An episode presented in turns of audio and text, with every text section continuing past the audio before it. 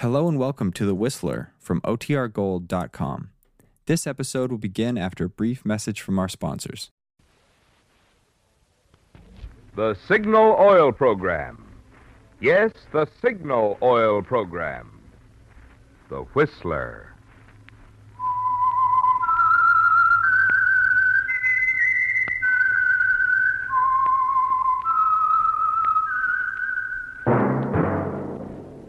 Whistle is your signal for the Signal Oil Program, The Whistler.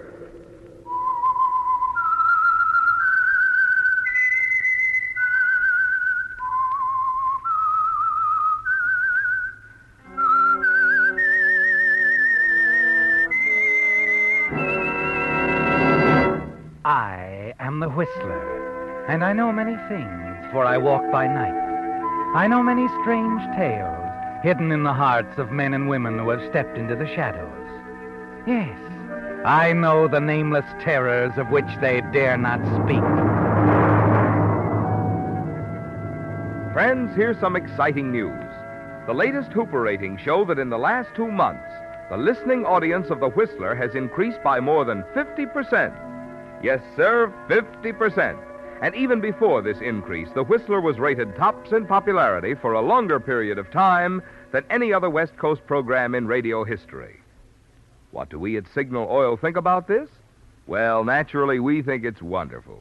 And we want to say thanks to our regular audience and welcome to all you new listeners. And remember, friends, Signal gasoline is tops, too. And now, the Whistler's strange story Ticket to Paris.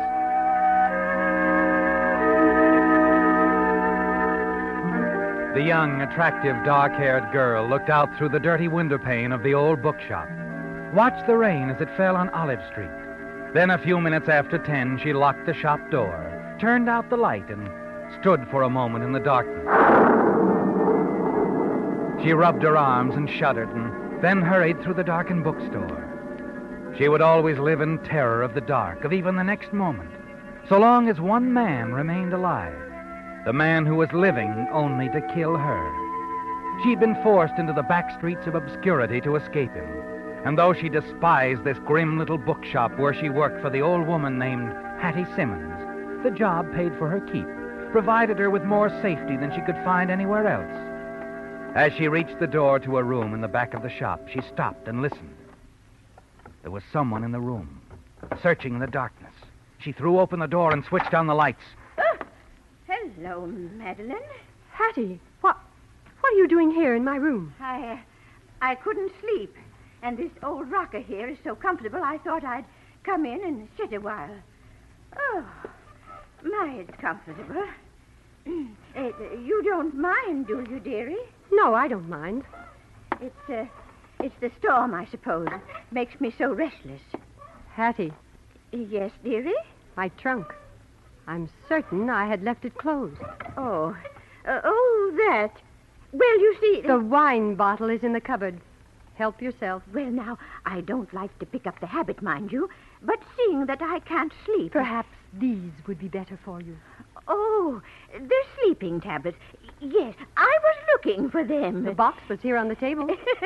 Dear me, my eyes, you know. Here you are. Madeleine, it um, it always struck me kind of queer, a young girl like yourself uh, taking so many of these pills. They're harmless. Yes, I suppose. Uh, but you always seem to have so much on your mind, dearie. Yes. I have many things on my mind, Hattie. Yes. Um, Madeleine, Yes? uh, while I was looking for sleeping pills, I noticed your name on the trunk. Uh, didn't think Portier was spelled that way. Portier. P-U-R-T-I-E-R. Oh, I couldn't help but notice something else, dearie. Inside the trunk. A gun. Of course I have a gun. During the war, many French women had guns. We had to have them. Yes, I suppose. I was just wondering. I was just wondering uh, how come you've got a German gun? Hattie, why don't you take the pills and go back to your room? I'm very tired. All right, all right, Madeline. Uh, you close up the shop all right? Yes, it's locked. Never know when we might have thieves, you know. Uh, good night, dearie. Have a nice sleep.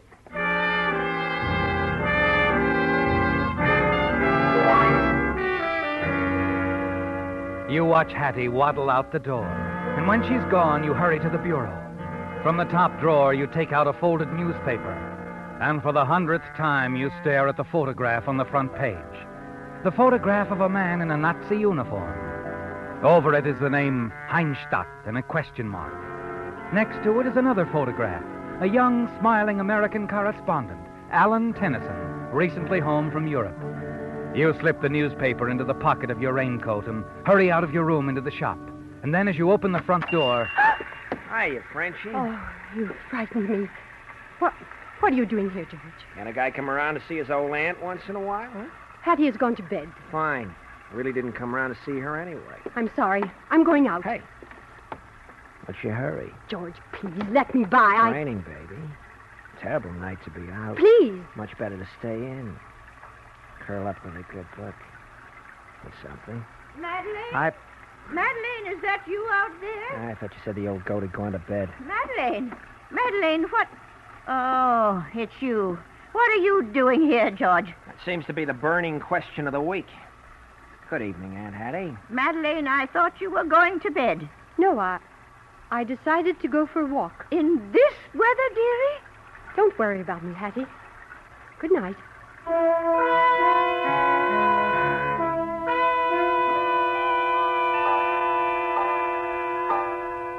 A quarter of an hour later, you step off the streetcar, hurry toward the low red brick building in the middle of the block.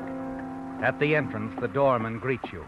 Good evening, Uh, miss. this is the Sequoian Club? Yes, it is. Well, a newspaper man, a Mr. Tennyson, is giving a lecture here. Could I go Oh, it's over, miss. over? Ten minutes ago. Oh, but Mr. Tennyson, is he still? no, still? no, no, he left. But I must see him. It is important. Well, I think you'll find him across the street at the bar. He was headed in that direction when I saw him last. The bar? Thank you. Thank you very much.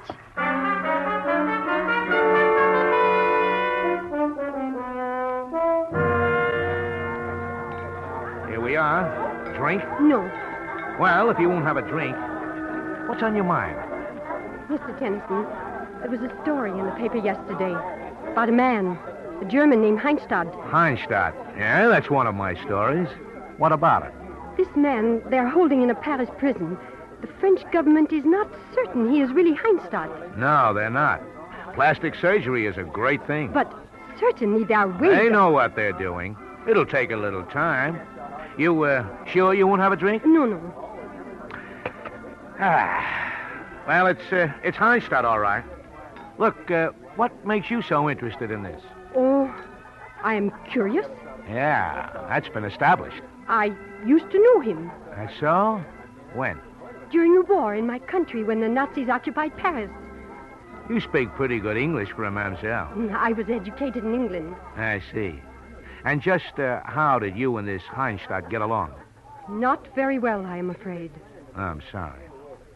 You. You have heard of the Chateau Polonais?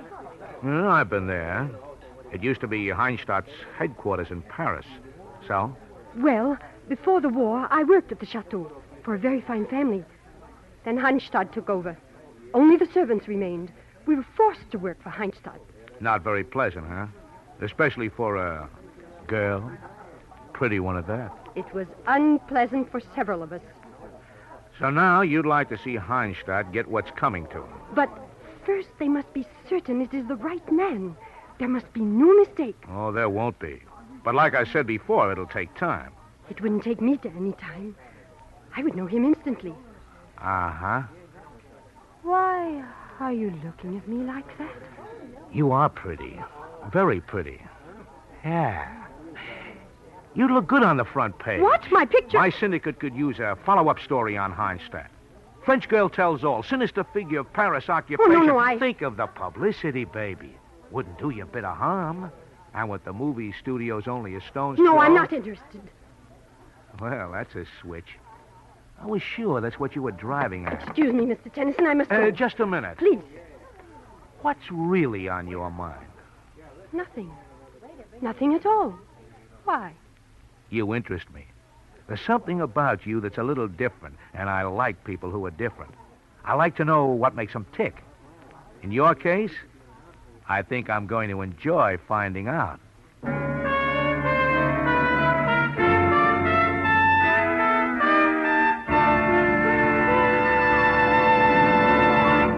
With the prologue of Ticket to Paris, the Signal Oil Company brings you another strange story by The Whistler. Because the past several months of cold weather have been particularly tough on car batteries, here's some news that's worth remembering. There's now available an improved type battery, which is not only much more powerful, but lasts far, far longer.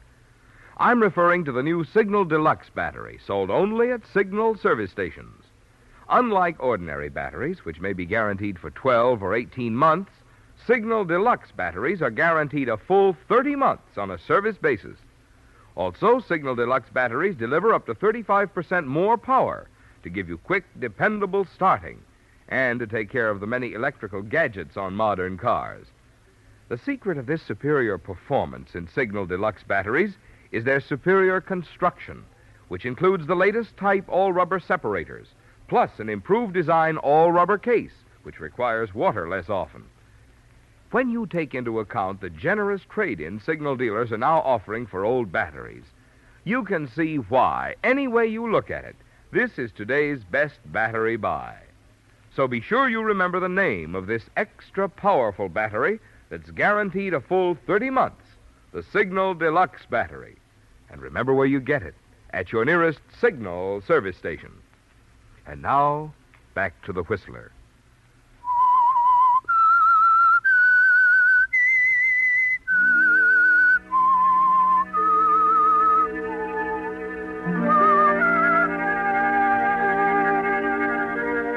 Yes, Madeline. The thought of your picture in the newspaper, the publicity frightens you, doesn't it? And that's why you ran away from the correspondent named Tennyson, the man you went to for information on the German who is now being held in a Paris prison. You hurry back to the little bookshop, spend a sleepless night wondering if the prisoner is Heinstadt. You wonder, too, about the newspaper man. If he really meant it when he said that he would find out more about you. The next day finds you in the bookshop as usual, and by afternoon you're convinced you've seen the last of Tennyson, when suddenly a voice behind you. Uh, pardon me. I'm interested in a mystery called Why Doesn't Mademoiselle Want a Picture Taken? Mr. Tennyson. Hiya. How did you find me? Uh, let's go next door. We'll talk about it over coffee. No, I'm alone in the shop. Besides, there's nothing to talk about. Hey, you gave me quite a chase last night. Why are you afraid, Madeline? How did you know The cop on the beat said it was Madeline. Madeline what? Simoneau. Uh-uh. How about Portier? Mr. Tennyson, what do you want of me? I want to know why you're so interested in Heinstadt, or the guy they think is Heinstadt. I told you. Yeah, but not all of it. So he was a big, nasty character. All right. The day of the liberation of Paris, Heinstadt was prepared to abandon the chateau. I locked him in a room so the Americans would capture him. He pleaded with me, promised anything if I would let him go. When I refused, he swore he would kill me if he ever got away. Uh, so that's it. And he did break out of there before our boys reached the chateau. Yes, I knew that as long as he was at large, somewhere in Paris, I was not safe. I see. So you had to get out of Paris. Yes. Later, I, I came to America. Still don't feel too safe from Heinstadt, huh? Well, I've heard that a few Germans have been able to sneak into this country, and it's possible And that... Heinstadt may be here now. Any publicity about you would lead him right to your doorstep. That's right. You see, Mr. Tennyson, why it's so important to me that I find out if that man in the Paris prison is really Heinstadt. Sure, sure. Well, I'm not going to twist your arm. We'll, uh, we'll just forget the story. Mr. Tennyson, you have contact with these things. Perhaps you will let me know when word comes.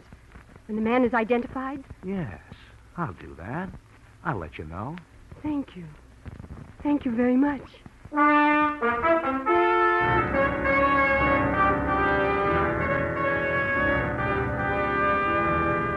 The days pass slowly, don't they, Madeline? And Alan Tennyson doesn't call.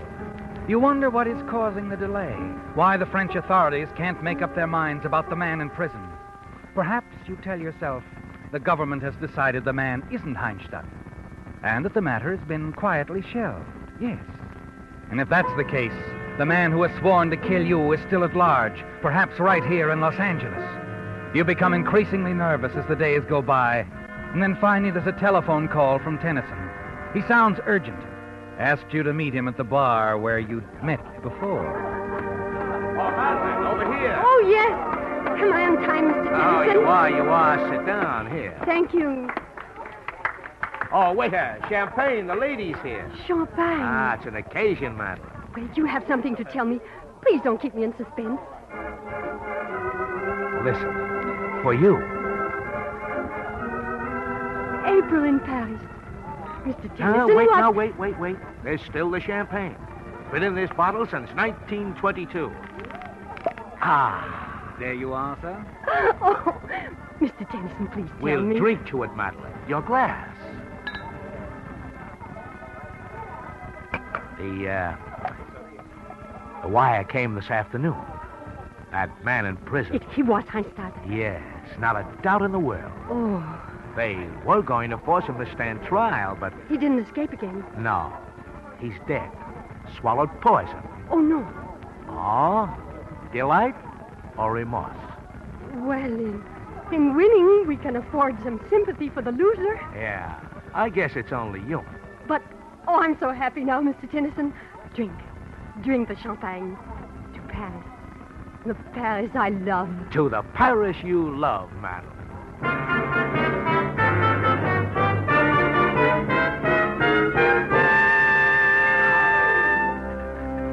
Yes, Madeline, you're eager to celebrate, aren't you? Because this news of Heinstadt's death clears the way for you.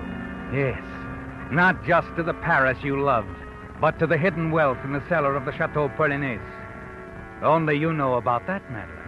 Because it was you who hid it there.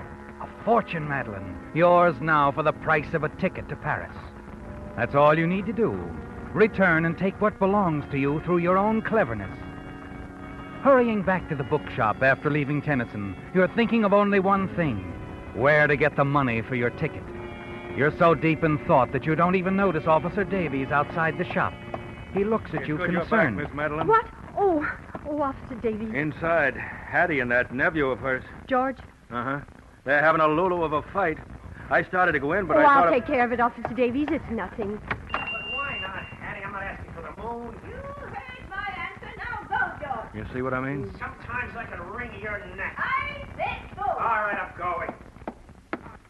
George. Let me by. But. Oh, well. He's hot tempered, all right.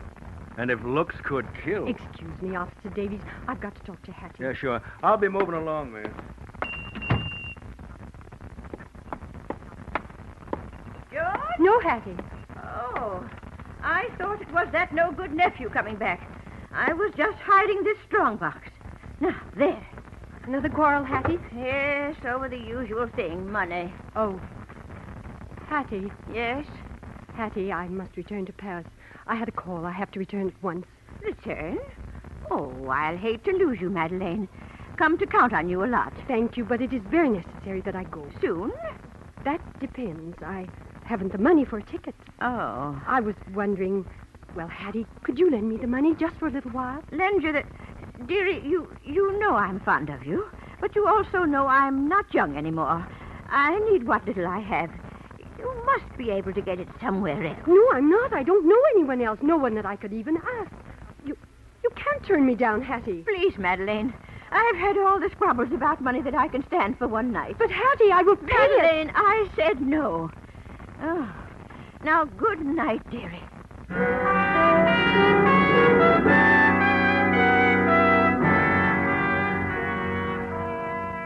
She's refused you, Madeline. When you counted on her so much. But it isn't over, is it? No, it can't be. You have to get to Paris, even if it means stealing the money. You'll be able to repay Hattie three times over. The following afternoon, the opportunity you've been waiting for presents itself. Hattie leaves the shop. You wait a half hour after she's gone to be sure she's not just on an errand to the corner store. Then you close the shop, hurry to Hattie's room, and go to the drawer where she's placed the strong box. It's still there. You pick it up Hurry back to your own room, and there you try to force the lock, and then. Well, sweetheart, we seem to have the same ideas about things. George. Yeah, that's right, George. Boy with the key to the front door. I'll take the strong box, baby. No. Oh, but yes. Give it to me. Ah. And you can tell my dear aunt that she won't be seeing me for some time. No, George, you mustn't take that box. Get away from me. Give it to me, George. said I... Get away! He shoves you aside, and you fall in a daze, your head striking lightly against a trunk. You look at it, Madeline. It's your trunk, your own. And suddenly you remember there's a gun inside. Madeline, put that down. Give me that box, George. Don't come any closer to me. George, I warn you. Madeline, you. You couldn't shoot me.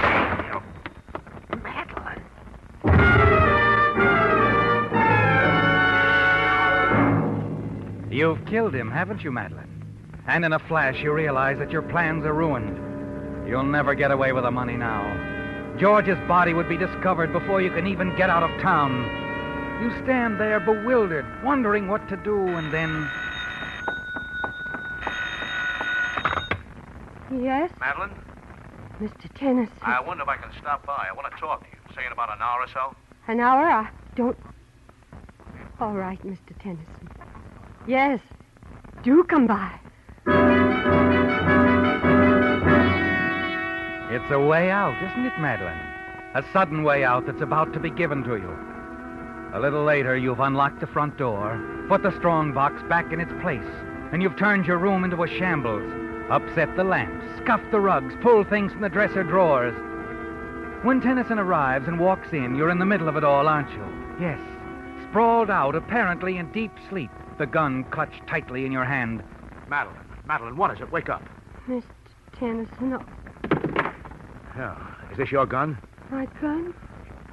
Yes. but Madeline, what have you done? What's happened here? Did you kill him?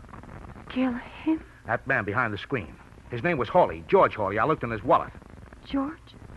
George Hawley? He's dead? You didn't know? What is it, Mr. Tennyson? What has happened here? The room. Look, do you remember me calling you a while ago? Yes? Yes, I remember. What happened since then? Come on, think hard.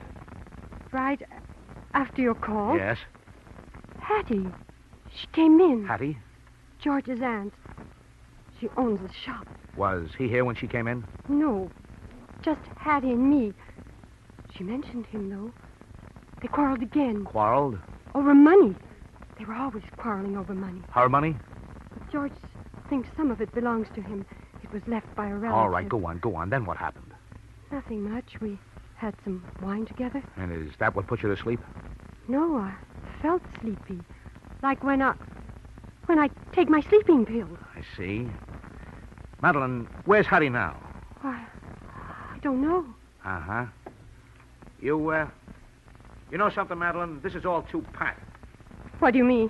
Look at this room. The way things have been tossed around. I don't think there was a struggle here at all. You don't- This whole setup is a phony. The room was made to look like there'd been a struggle. This lamp on the floor, it didn't fall, it was placed there. The bookcase, it was pulled from the Mr. wall. Tennyson, I- Look, Madeline, I've been suspicious of you right from the start. You and that Heinstadt guy. But I explained I like to do my own explaining, find my own answers. Last night I got to thinking you might have been Heinstadt's girlfriend.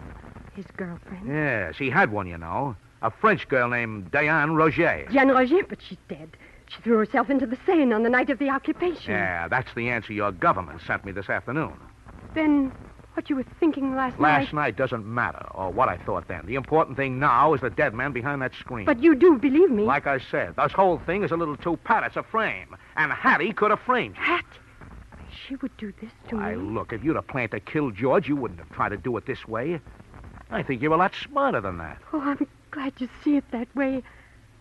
Uh huh. I better call the police now. Thank you, Mr. Tennyson. Thank you very much.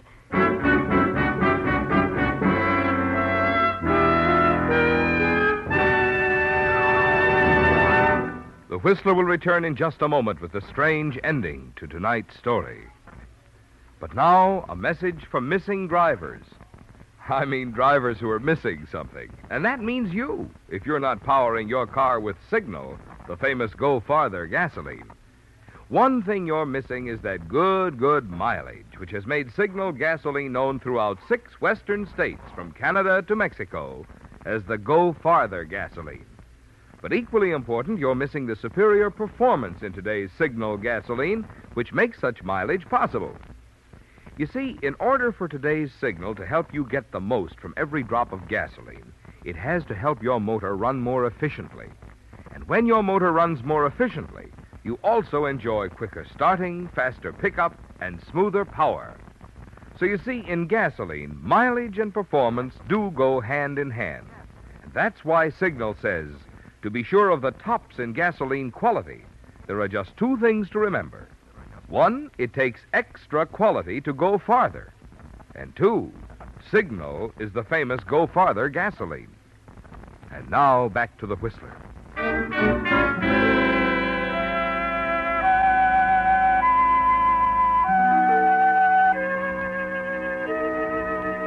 You congratulate yourself, Madeline. Your plan seems successful. You're certain you've sold Alan Tennyson on the idea that you were the victim of a plot by Hattie, that she had killed her nephew and had fixed the blame on you. And now it looks like he's going to help you because he seems convinced of Hattie's guilt. You listen as he calls the police and tells them what's happened.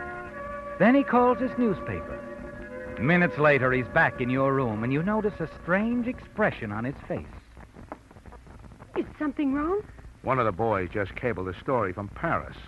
The French authorities found a fortune in jewels in the cellars of the Chateau Polonais. Oh, no. You seem disappointed. You know, that hunch I had last night. Maybe I was right after all. Maybe Heinstadt's girlfriend, Diane Roger, didn't jump in the Seine the night of the occupation. Maybe it was the real Mademoiselle Portier who was pushed into the river. How about that, Diane? You will never be able to prove it, Mr. Tennyson. No, I guess not. What about the dead man over there, George Hawley? Hattie tried to frame me. Madeline? Madeline? Where are you, dearie? I. Oh, Hello, Hattie. Officer Davis. How are you, miss?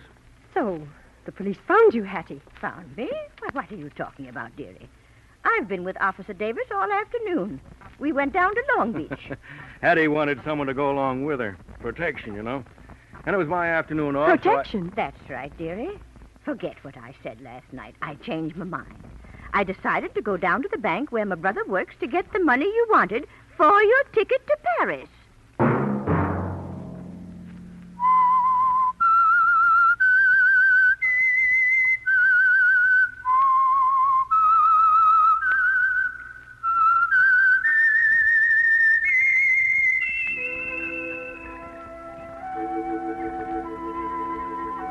That whistle be your signal for the Signal Oil program, The Whistler, each Sunday night at this same time.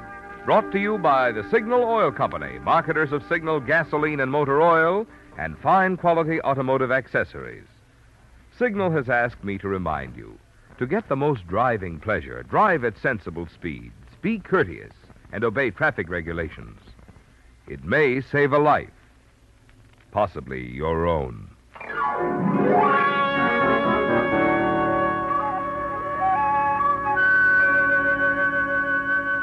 Featured in tonight's story were Nan Boardman and Eddie Marr.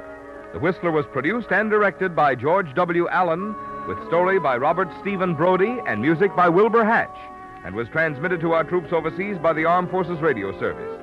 All characters portrayed on the Whistler program are fictional.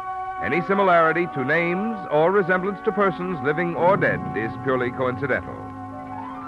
Remember, at this same time next Sunday, another strange tale by The Whistler. Marvin Miller speaking. This is CBS, the Columbia Broadcasting System.